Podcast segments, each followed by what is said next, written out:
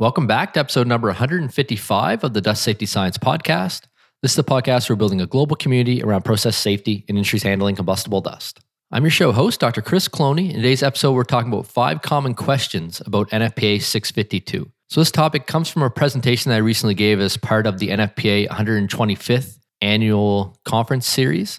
This year, this is being held as a year long conference series where each month they have a different range of topics where they give presentations and webinars and bring on folks to talk about different topics related to the NFPA standards.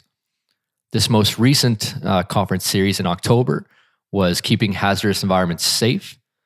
Uh, it involved hot work, flammable liquids, fuel gas, industrial siting near communities, energy storage, and combustible dust. I was fortunate enough to be invited to give the presentation on combustible dust on NFPA 652 at this event um, in October. So this presentation specifically I gave, you know, the, the purpose was to outline the hazards of combustible dust, to highlight NFPA 652 compliance requirements. But through the discussions with NFPA and the, the organizer of the event, they really wanted to jump into, you know, what are the most common questions from NFPA 652 and what are some of the challenges that people have actually implementing the standard at the end of the day? They want to know how, you know, example dust hazard analysis, how this could change the outcome of an actual accident at the end of the day as well um, and, and, you know, why and how does someone actually follow NFPA 652? They reach out to us as part of a training committee for recent uh, NFPA 652 training that they were doing. We've talked about this on previous podcast episodes, but they also see the work that we're doing with dust safety professionals. And each week now, we're getting request tickets being put into that system.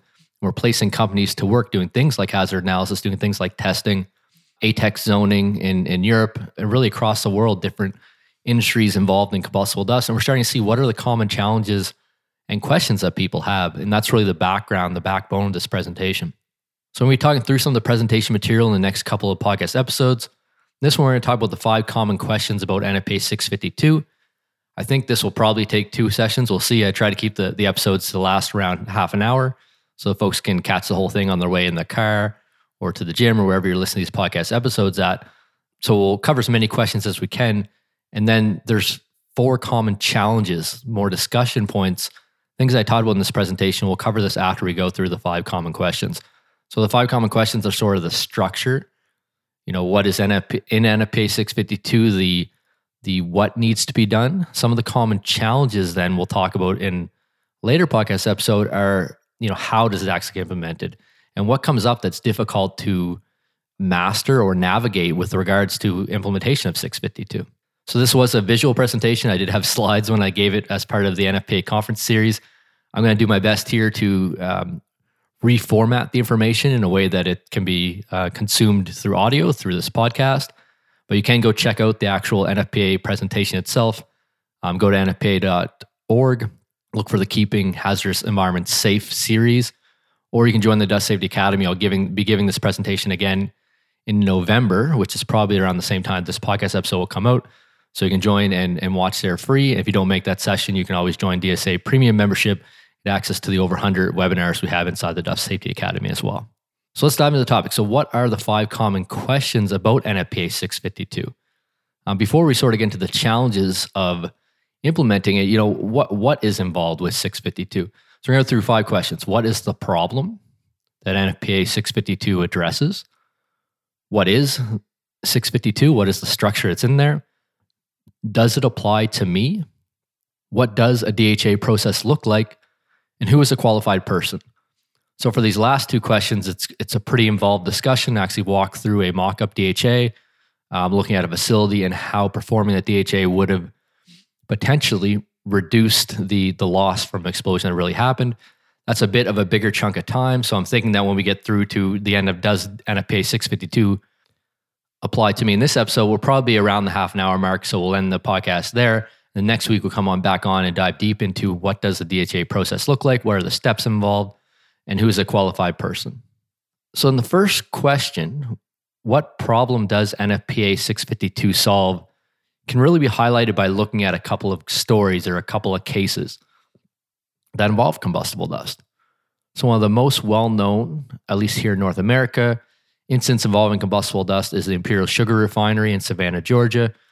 In 2008, when this explosion happened, there was a clogging underneath a silo that was in a, an enclosed tunnel. And this clogging led to an explosion in that tunnel, which propagated throughout the tunnel, which propagated throughout bucket elevators, um, and caused subsequent secondary and tertiary explosions throughout the facility due to high levels of fugitive dust accumulation and very large destruction. Basically, the full destruction of the packaging room, the full destruction of the silo, the bucket elevator tower, and then other adjacent buildings as well.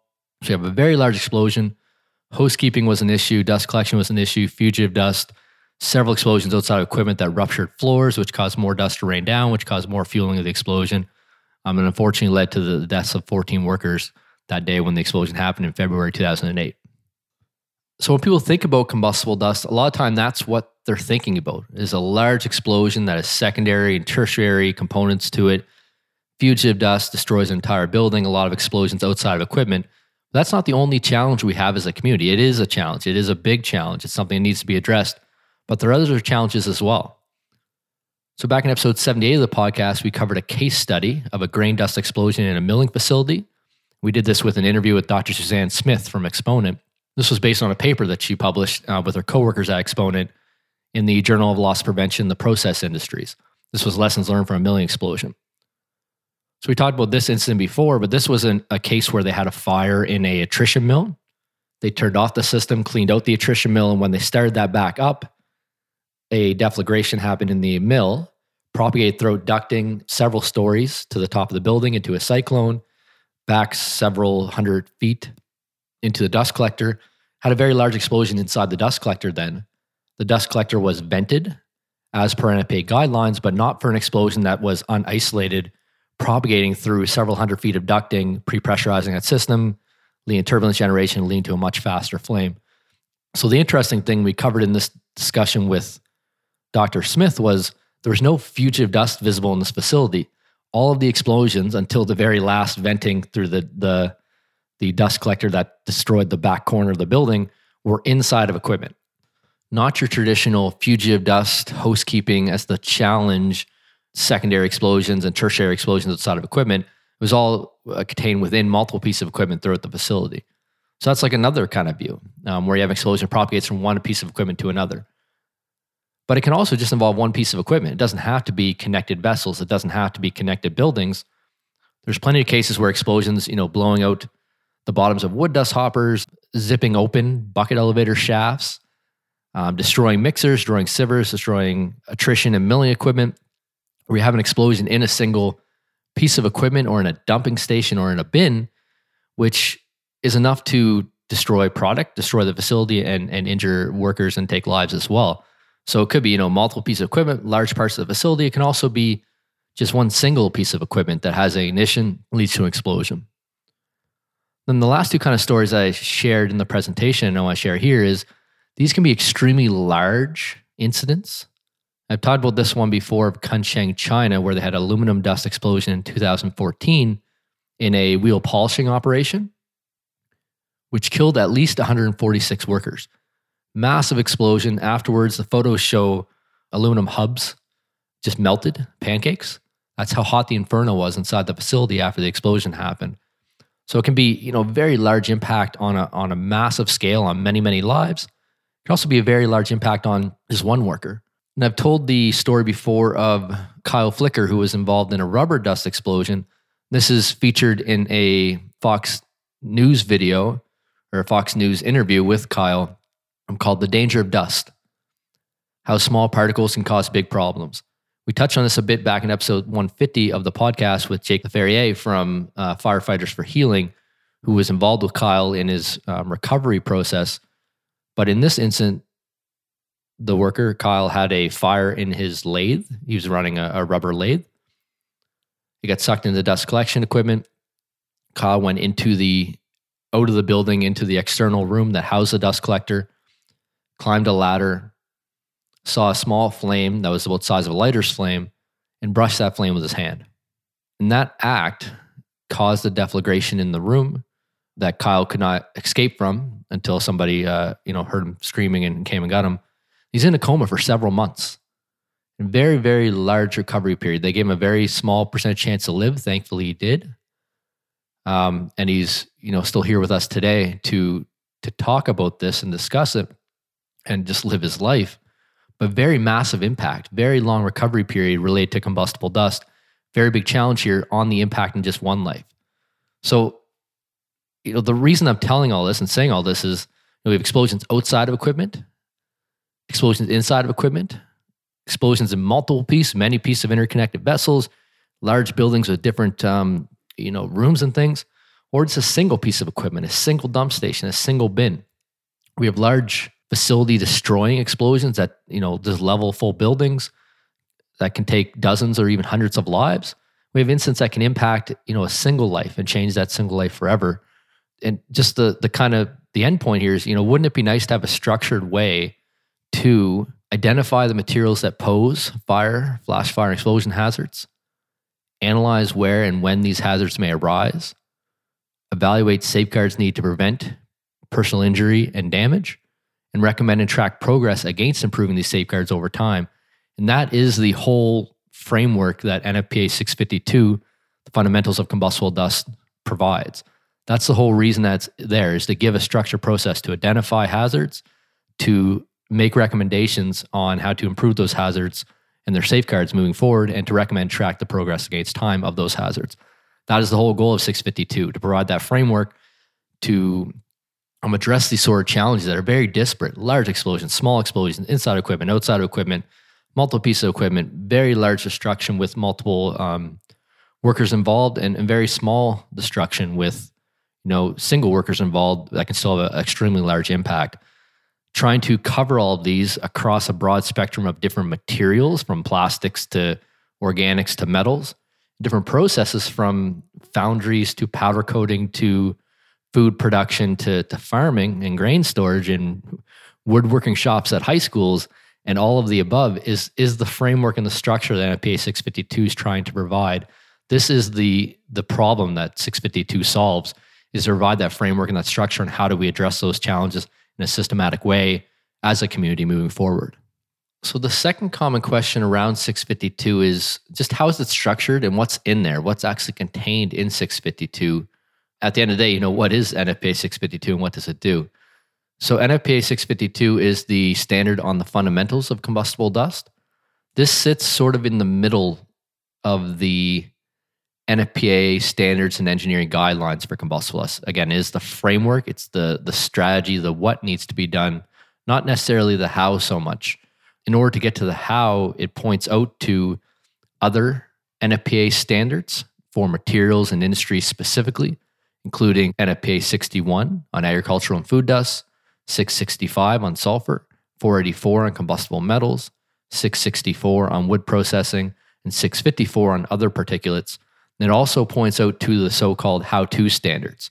So standards like NFPA 68 on deflagration venting, 69 on other deflagration prevention and protection measures, NFPA 70 for the electrical code, and NFPA 499 for hazardous locations and other standards in the NFPA portfolio and other standards that exist outside of the NFPA portfolio as well.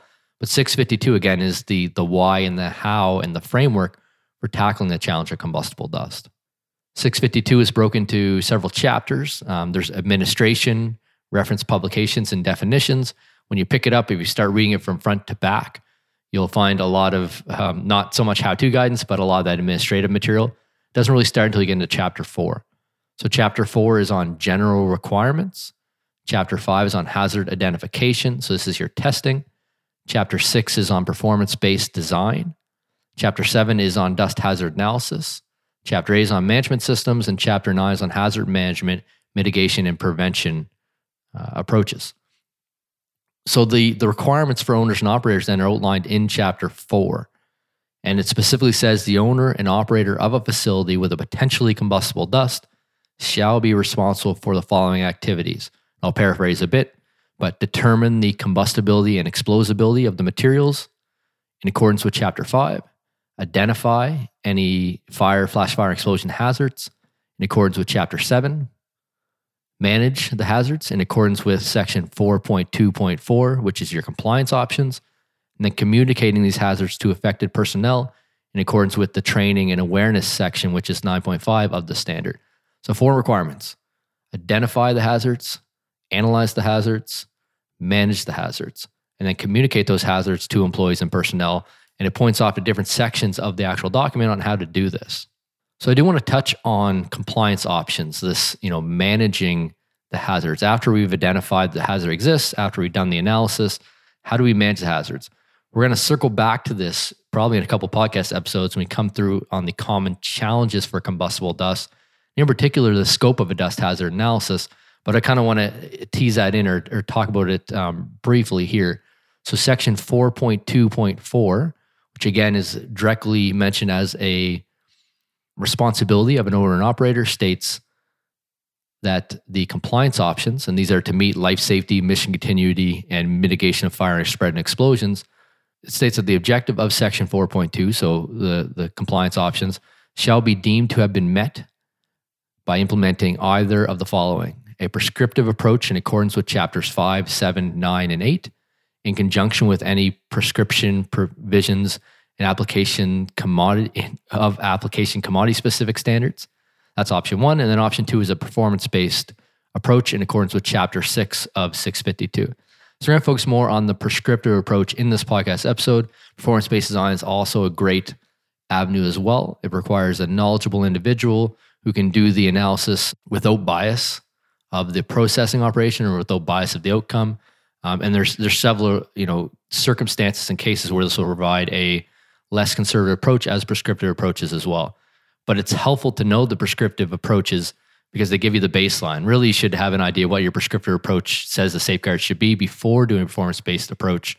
So you know what your sort of baseline minimum level of safety is. So let's focus on this prescriptive approach. So, in order to meet compliance, owner and operators then need to meet chapter five, seven, nine, and eight of NFPA 652. And again, this is hazard identification, dust hazard analysis, management systems, and hazard management, mitigation, and prevention. So, in this episode, in the next couple of minutes, we're going to talk about chapters four, five, and seven a bit more. But I want to mention that this, this compliance requirement is here as the third responsibility of owners and operators, because we're going to come back and talk about how chapters eight and chapter nine um, actually kind of muddy the waters a bit for what is involved in a dust hazard analysis. When you go to get a quote as a company to do a DHA, you're going to find a range of answers to the question, what is a dust hazard analysis? It really comes down to interpretations of how these um, compliance objectives are outlaid. So uh, I guess that's enough of a teaser. We're going to come back to that of the scope of dust hazard analysis um, in a later podcast episode. But I just want to put that out there now that this is sort of where this stems from. Is a bit of this compliance requirements for chapters five, seven, nine, and eight. So chapter five on hazard identification then really asks two questions Do you produce, generate, or handle a potentially combustible dust? And have you determined the combustibility or explosibility of that dust? And if you have not, then this chapter tells you how to do that. So it talks about screening tests, it talks about um, deflagration parameters and determining the combustibility and explosibility of your uh, materials that you're working with as well. So sort of outlines that, and it points out to other standards like ASTM E1226, or E, I think it's 3030 for minimum explosible concentration. Points out to other international standards on how to actually do the testing at the end of the day, but it gives you sort of the framework of, of you know what the requirements are for identifying the hazards with your combustible dust. Chapter seven, which is dust the dust hazard analysis chapter, gives you the requirements for performing a DHA. So in 7.2.1 overview, it says that a DHA shall evaluate the fire, deflagration, and explosion hazards, and provide recommendations to manage those hazards in accordance with Section 4.2.